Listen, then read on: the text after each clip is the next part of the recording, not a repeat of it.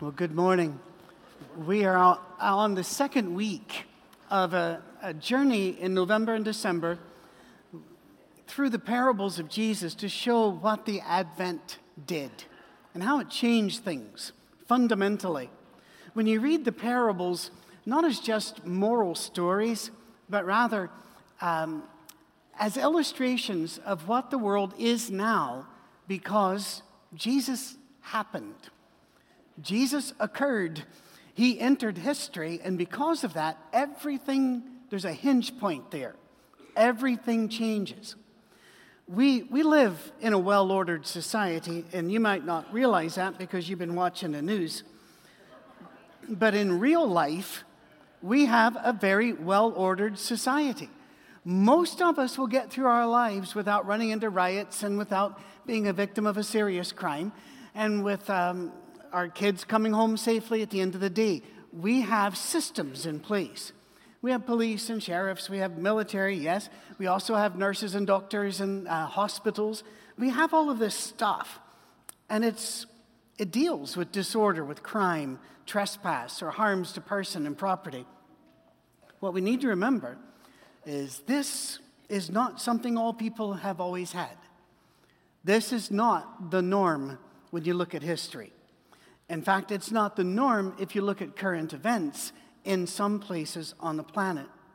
For most of humans' existence on the planet, you had no rights. We, we could argue there um, because we're, we're in America, um, and you would say, no, we are God given rights. Fair enough. You had no guarantee that you would ever find anybody to recognize that right. How's that? Because there was no system to protect you. There was no written set of rights, no written set of laws. In fact, those of you that uh, have worked with the law know that in, in Britain, what they refer to as common law doesn't mean it was ever written down. It's just the way they do things. And therefore, they can change the way they do things suddenly. And it's quite the surprise. It was in England many centuries ago that King John was held ransom by his nobles, and they forced him to sign a paper. First time uh, that this had occurred, as far as I know in history, of a king signing a paper saying the people have these rights. The Magna Carta. It had some influence upon the, uh, the Constitution when it would be written here, but it, it said there's an official state of laws, a set of laws rather, that even the king is subject to. That was new. It was, you know, just uh, go across the water to France if you, if you must. And you will hear the king there say, L'État, c'est moi. The state, I'm the state. So whatever he said was law. However capricious that is, he could make a law, change a law four times in a day, and it wouldn't matter. He was the state. This was different to say we're all under one law. Well, if you're all under one law, then somebody better be enforcing it. And so a man named Robert Peeler formed the first British police force, and they were known as Peelers uh, for, the, for a very, very long time. But they made a decision not to be armed. And the reason, and, and by the way, there were guns in Britain at that time. Uh, a common person could own one. But um, they decided not to be armed because they said, We police by agreement of the people. The people agree that this law has to be enforced. And what we do is for their benefit. And so it was all done with talking, negotiation. And as bizarre as this sounds in, um, in a, a, nation that had the Wild West and the like, the policeman could say, stop, and they generally did. Uh, and if they didn't, the whole crowd would chase them. It was, it was like, no, this is our community, this is our group. The community were, in effect, judges. In, uh, in America, that went sideways. Groups formed what they called councils, citizen councils, that eventually became vigilante mobs and lynchings, and it was just a horrible thing. The Jews had a system in place. They had, well, we all know Moses, Moses, the great leader. Well, he can't do it on his own, so God says, I'm giving you a group of people to be your counselors, your helpers, 70 people. And these men will, will advise you, this community for you. This will help you lead the people. All kings have counselors. Now, Moses wasn't a king, don't get hung up on that. The leaders in the community got together, and the leaders understood what the community wanted. Uh, and here's a very important thing among the Jews, the leaders, I'm going to put them over here. If you're listening to the audio, this isn't helpful. Um, and the people are over here. The people do not belong to the leaders. Among the Jews, they were always, the leaders were always to remember the people are God's. They belong to God. You help them belong to God, but you don't ever think they belong to you.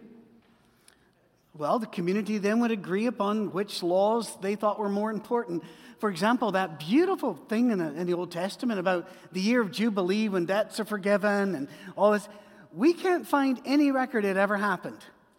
It was kind of like the Jews said, That's a really good idea. Little hard, let's not do it. And there were other things like that. And by the way, we're not picking at the Jews. Everybody does this with laws. Um, where do you set your cruise control on the interstate? See? See? That's what I'm talking about.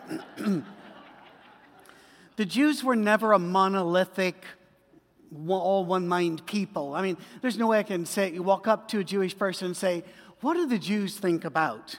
Any more than you can do that to a white person, a, a black person, a northerner, or a southerner.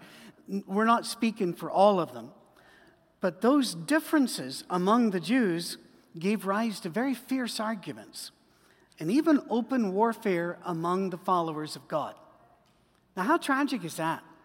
Whenever they've all got the same God, but they differ in what laws he's really wanting us to do and which are suggestions and, and how and, and, and what you should be thinking or wearing. Oh my goodness. Because each group thought it had the truth. It spent an inordinate amount of time judging other followers for they sincerely believed God wanted them to judge the others. The Jews in Jesus' time felt a, a religious, spiritual obligation before God to despise Samaritans. And so they did. And they would, you know, just pull in their robes as they walked by one, so none of that dust gets on me. And it was, it was awful, but they thought God wanted it. They thought that's what God wanted, and that's what religious people had done. They believed that they were God's hands to set right what has gone wrong. If ever you want to um, do a study of division in religion, you're going to find that it almost always starts with somebody getting together with a group to straighten out things and fix it. Almost always. Something's wrong here. When I was a boy, they would sometimes say, God has no hands but our hands. And, I, and, what they meant was for us to go do something Christian, but that's blasphemy. God has lots of things we don't have. And He can do stuff with or without us. It's, it's, are you going to enjoy it and be a part of it? Uh, don't make God stop this car. It, he, he wants, because He will. And if ever you see his hand coming back, my dad just would punish whoever randomly was within reach. It was just like, you know, and so uh, God's not quite that way. But when Jesus came, all of this changes. Let's take a look at a passage in Matthew and then in Romans. Do not judge. What? Or I thought that was our job.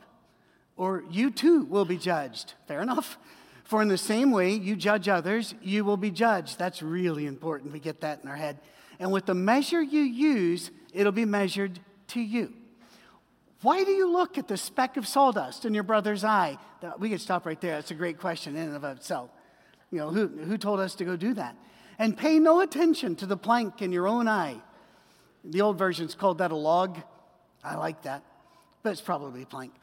How can you say to your brother, Let me take the speck out of your eye, when all the time there's a plank in your own eye? By the way, that's Semitic humor. They would have been laughing. We look at that and we're going, because we try to out Christian Jesus. you hypocrite.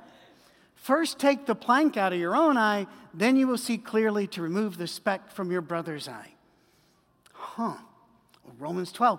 Do not repay anyone evil for evil. Be careful to do what is right in the eyes of everyone.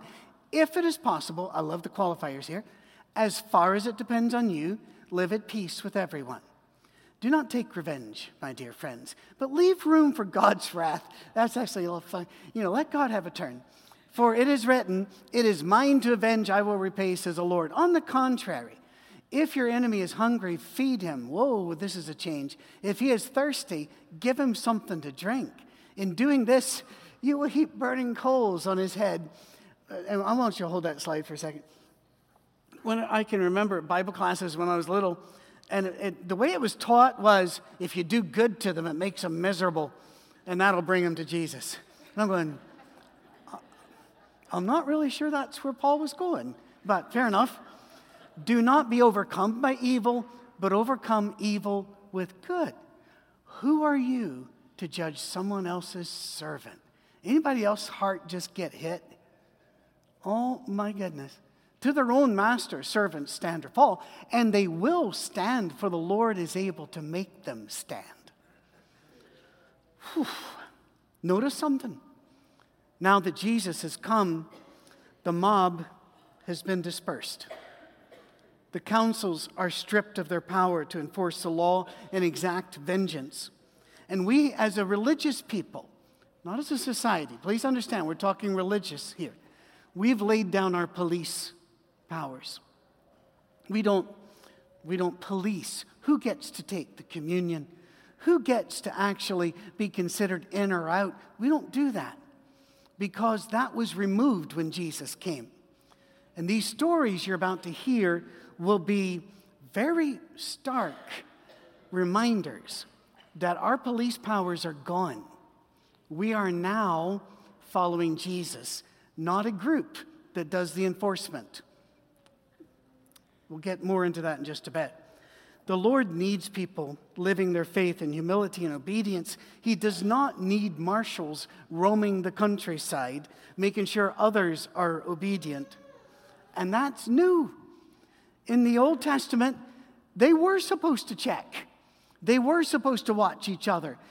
There were reasons. This, this group, the Jews, had to stay alive to bring Jesus to us. And God's not done with the Jews. He loves them as much as He loves anyone. But they had to stay together for this. That's why they had to watch what they ate, had all kinds of laws of cleanliness, laws of gathering at certain times. Ah, the cohesiveness and survival was absolutely required. Now, we all have the gift of Jesus, and Jesus says, All right, now back off. Your king has come. You don't get to be little kings over your own territory. And Jesus gives us stories to help with this. Two of them are found in Matthew 13. That's where we'll spend the rest of the morning. Well, not till noon, but you know what I mean. Um, maybe. Uh, Matthew 13 one of my favorite stories, and it just sits there untaught in most churches. Once again, I, I like the way it does it. Once again, the kingdom of heaven is like a net that was let down into the lake and caught all kinds of fish. When it was full, the fishermen pulled it up on the shore. They sat down and collected the good fish in baskets, but threw the bad away. This is how it will be at the end of the age. The angels will come and separate the wicked from the righteous and throw them into the blazing furnace where there will be weeping and gnashing of teeth. What's going on here? Well, there are a lot of ways to fish with a net. One of the most effective and wasteful is using a drag net. And the term used here means it's a drag net. What that means is that you lower it, and generally speaking, there'll be two or three or four boats, and they start rowing and they're going through the lake and everything's getting caught. In Europe, this is a serious issue because the uh, international waters aren't far out enough. They were made those years, you know, what, centuries ago, that was decided. And people have used drag nets and wiped out a lot of the seafood that people used to live on because the nets have a tight mesh and they catch everything. It's wasteful. It's, it's like tuna and dolphin. You've heard uh, a lot about that, I'm sure. So as it comes together, they pull it up, and the Bible says there are fish of all kinds in there. I love to go to aquariums. I don't want one in my house because that's, that's an obligation, you know, and not, not interested. But um, I love to go to big um, aquariums like in Chattanooga or Atlanta or the like because when God made sea creatures, He was showing off. It's like, you know, we've not had an eight legged thing that can change the way he looks in a half second. Let's do that. Ooh, give him a hard tooth and make him kind of mean. You know, it's, it's just amazing. I love to watch it. And so when he says it comes out and everything is there, it is. So what do you do now? Well, many of the creatures in the net are not suitable for food. They're not suitable for sale. So they're tossed out. If they're fortunate, they're back in the water before they die, but most of the time the waste was just awful. Jesus said, This is like the kingdom of heaven. God's word has gone out into the world, and all kinds of people are going to be attracted to it. Even the kinds you don't like. That's I'm not going to define that because that's different for every human. We all have those little tripwires in our head going, oh, you know, God love everybody, but I'm, I'm letting you off the hook on that one. You know, um, no, they all come in. And some of them are going to be very, very different from you. They're going to be very, very different from me. Some of them might be different enough that we even wonder are they really Christian at all? And that's not our job. Once Jesus came, that job was taken away from humanity. We might be concerned about what they thought about that doctrine or what they think about that doctrine or the way they worship. God says, Who are you to judge another man's servant? I know people that will go to the mat and have a knife fight over Acts 2:38, baptism for remission of sins, who absolutely ignore all the passages about do not judge, do not speak harshly, you're not in charge. They ignore them all because it's easier to be baptized than it is to, to love somebody you don't like. Do you know what I mean by that? Right? You can love somebody without liking them. Like is, a, is more of a tender affection thing. Love is a we want the best for them, we're going to help them, we're going to feed them, or the like. That, it's, it's a tough road here. We might be uncomfortable with them. We might not feel at ease the way they apply their faith. For example, their faith may drive them one political direction while your faith drives you another. How are you going to treat each other? You going to make a judgment? What about these, this one supports this charity, that one that charity, or different missions? Or what about hermits who loved God so much they went away from the world and lived in caves and on top of poles? I can remember years ago when I was up in the Detroit area that I, I, I said, I, I don't get what service the hermits were really doing for humanity by withdrawing and not talking to anybody for decades. Well, a couple of professors came up to me and they were saying, Well, we study the hermits and we love them greatly, and you were wrong. And they started talking to me, and it dawned, yeah, I was wrong. I was absolutely wrong. I decided to judge the hermits, which is generally safe. they don't tend to find out. it's rather like going on Twitter and saying bad things about the Amish. Likely? It's, but I was wrong. Who am I to judge the hermits? And, and their faith obviously was greater than mine. But I want you to notice something about the fish in the net. I need you to underline this in your head. The fish are never allowed to form committees to decide what fish is in the net.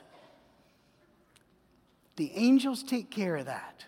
Don't you dare cross a union line and do what the angels are supposed to be doing. Our job is to get in the net. His job is to decide if we really belong there. And the good news is God's on our side. Didn't you see that in Romans 14? It says, To his own master he'll stand or fall, and he will stand, for God will make him stand. God wants to save. We look for reasons not to. And that's why we, that was taken away from us. We're not allowed to do that anymore. The angels will take care of all of that. We are expressly forbidden from making that sort of judgment. The log and speck thing, I've still got a log in my eye. What about you? Now, brace yourself. As soon as I get rid of that thing, I'm coming for you. But, but so far, I'm aging rapidly and the log's still there. So if I am coming for you, I'm going to be moving slow. You're probably safe.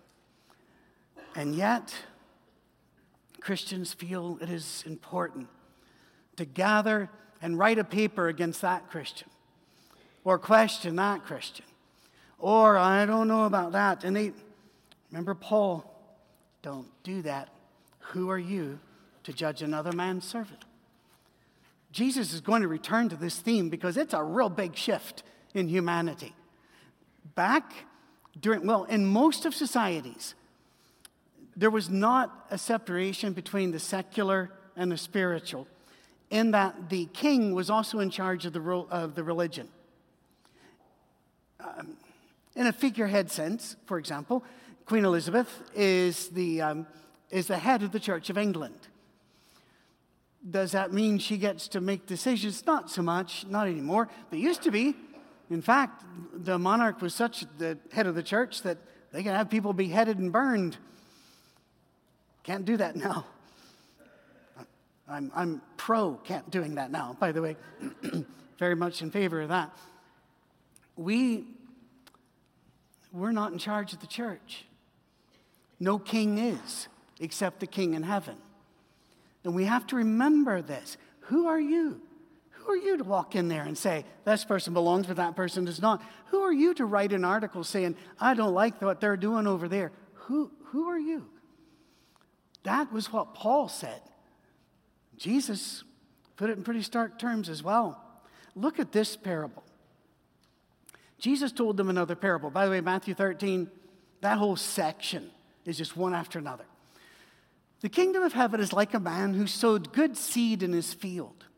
But while everyone was sleeping, his enemy came and sowed weeds among the wheat and went away. When the wheat sprouted and formed heads, then the weeds also appeared. By the way, just stopping there, my dad always wanted us to grow a garden but he would sometimes make a terrible tactical error of sending me out to weed it, and I couldn't tell a weed from a plant.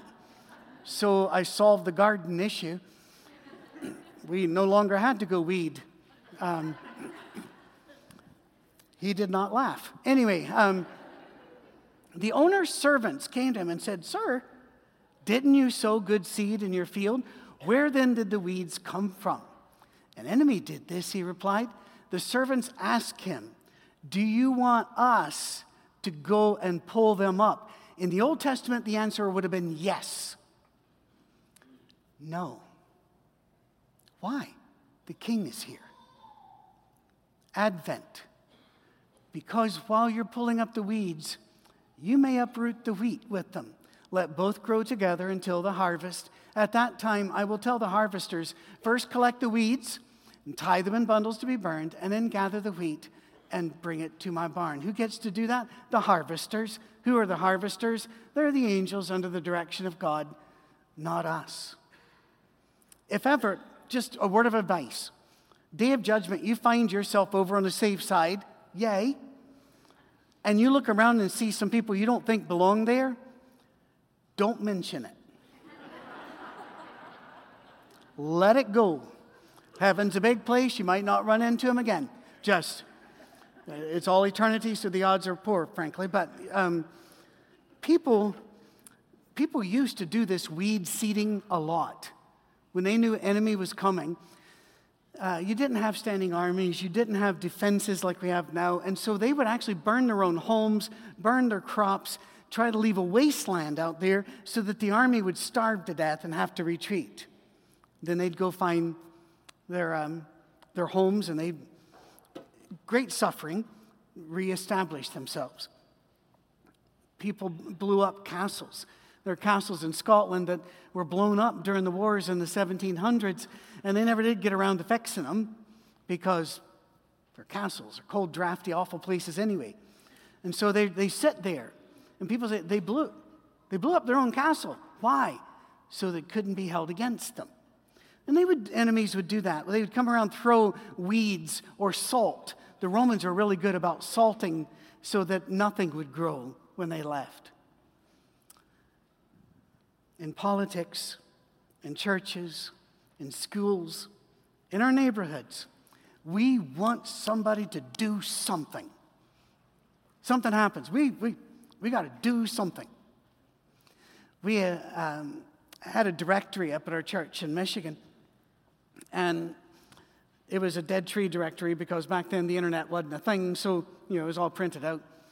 And one of our visitors got a hold of it and started calling everybody to come over and do a presentation to sell them a set of knives. I guess a kitchen knife. I didn't really ask.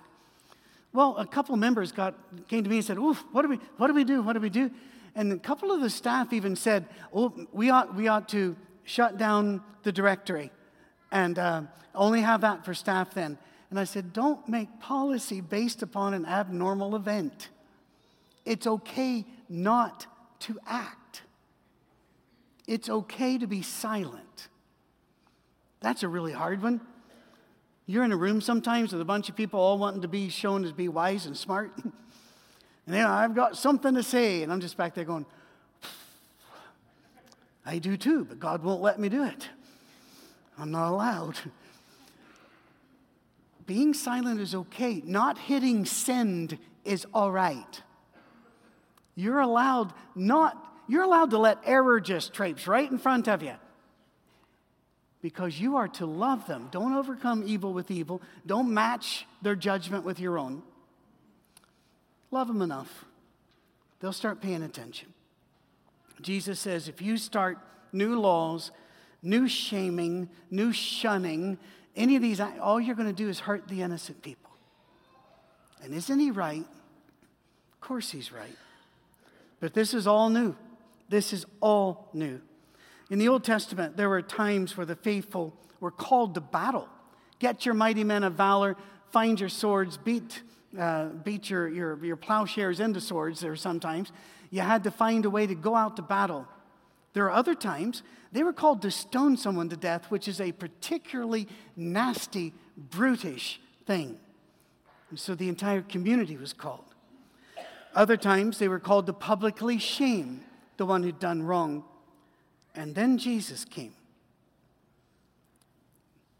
And parables like these are told. He showed us that our world has now forever changed because Jesus is here. Now, if some of you are hearing a little echo in your head going, no, wait, wait, wait. Um, Matthew 7 says, do not judge, but it also says, by their fruits ye shall know them. And my preachers growing up would say, so we're not judges, but we're fruit inspectors, which is another way of saying we're judges. Stop it. Jesus did not contradict himself. You're allowed to notice that's going wrong. And you're allowed to go up and pull alongside them, talk to them, love them, and through love, one of you needs to change, maybe. Like me with the hermits. I, I needed that correction, got that correction, grateful for the correction. But we have to make sure we do this in love and not as if we had the power to decide who's in or out.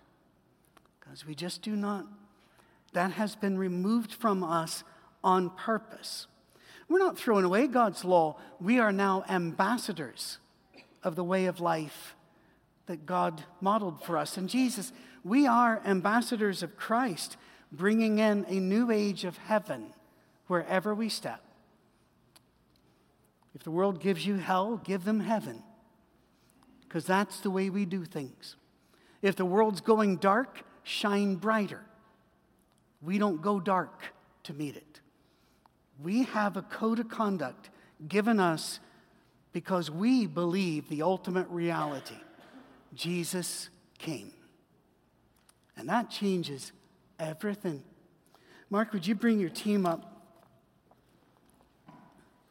And I'm going to have, if you would please, if you'll stand, I want you to think about what is God's attitude toward the weak, the broken, the ones not doing so well. Look at this. This is a referral to Jesus Christ. Here is my servant whom I've chosen, the one I love, in whom I delight. I will put my spirit on him, and he will proclaim justice to the nations. By the way, we hear proclaim justice. What do we think? The hammer, the prison, the sentences, sin. No. Watch how he defines this. He will not quarrel or cry out. No one will hear his voice in the streets. That means he's not leading a mob. A bruised reed he will not break. How gentle is our new Lord. A smoldering wick he will not snuff out till he has brought justice through to victory. In his name, the, na- the nations will put their hope. We live in a new world. Everything's changed. Jesus is here. There is a king in heaven, and he is not us. May we remember who the king is and overcome evil with good and know when we should simply say nothing and let God deal with it. God bless.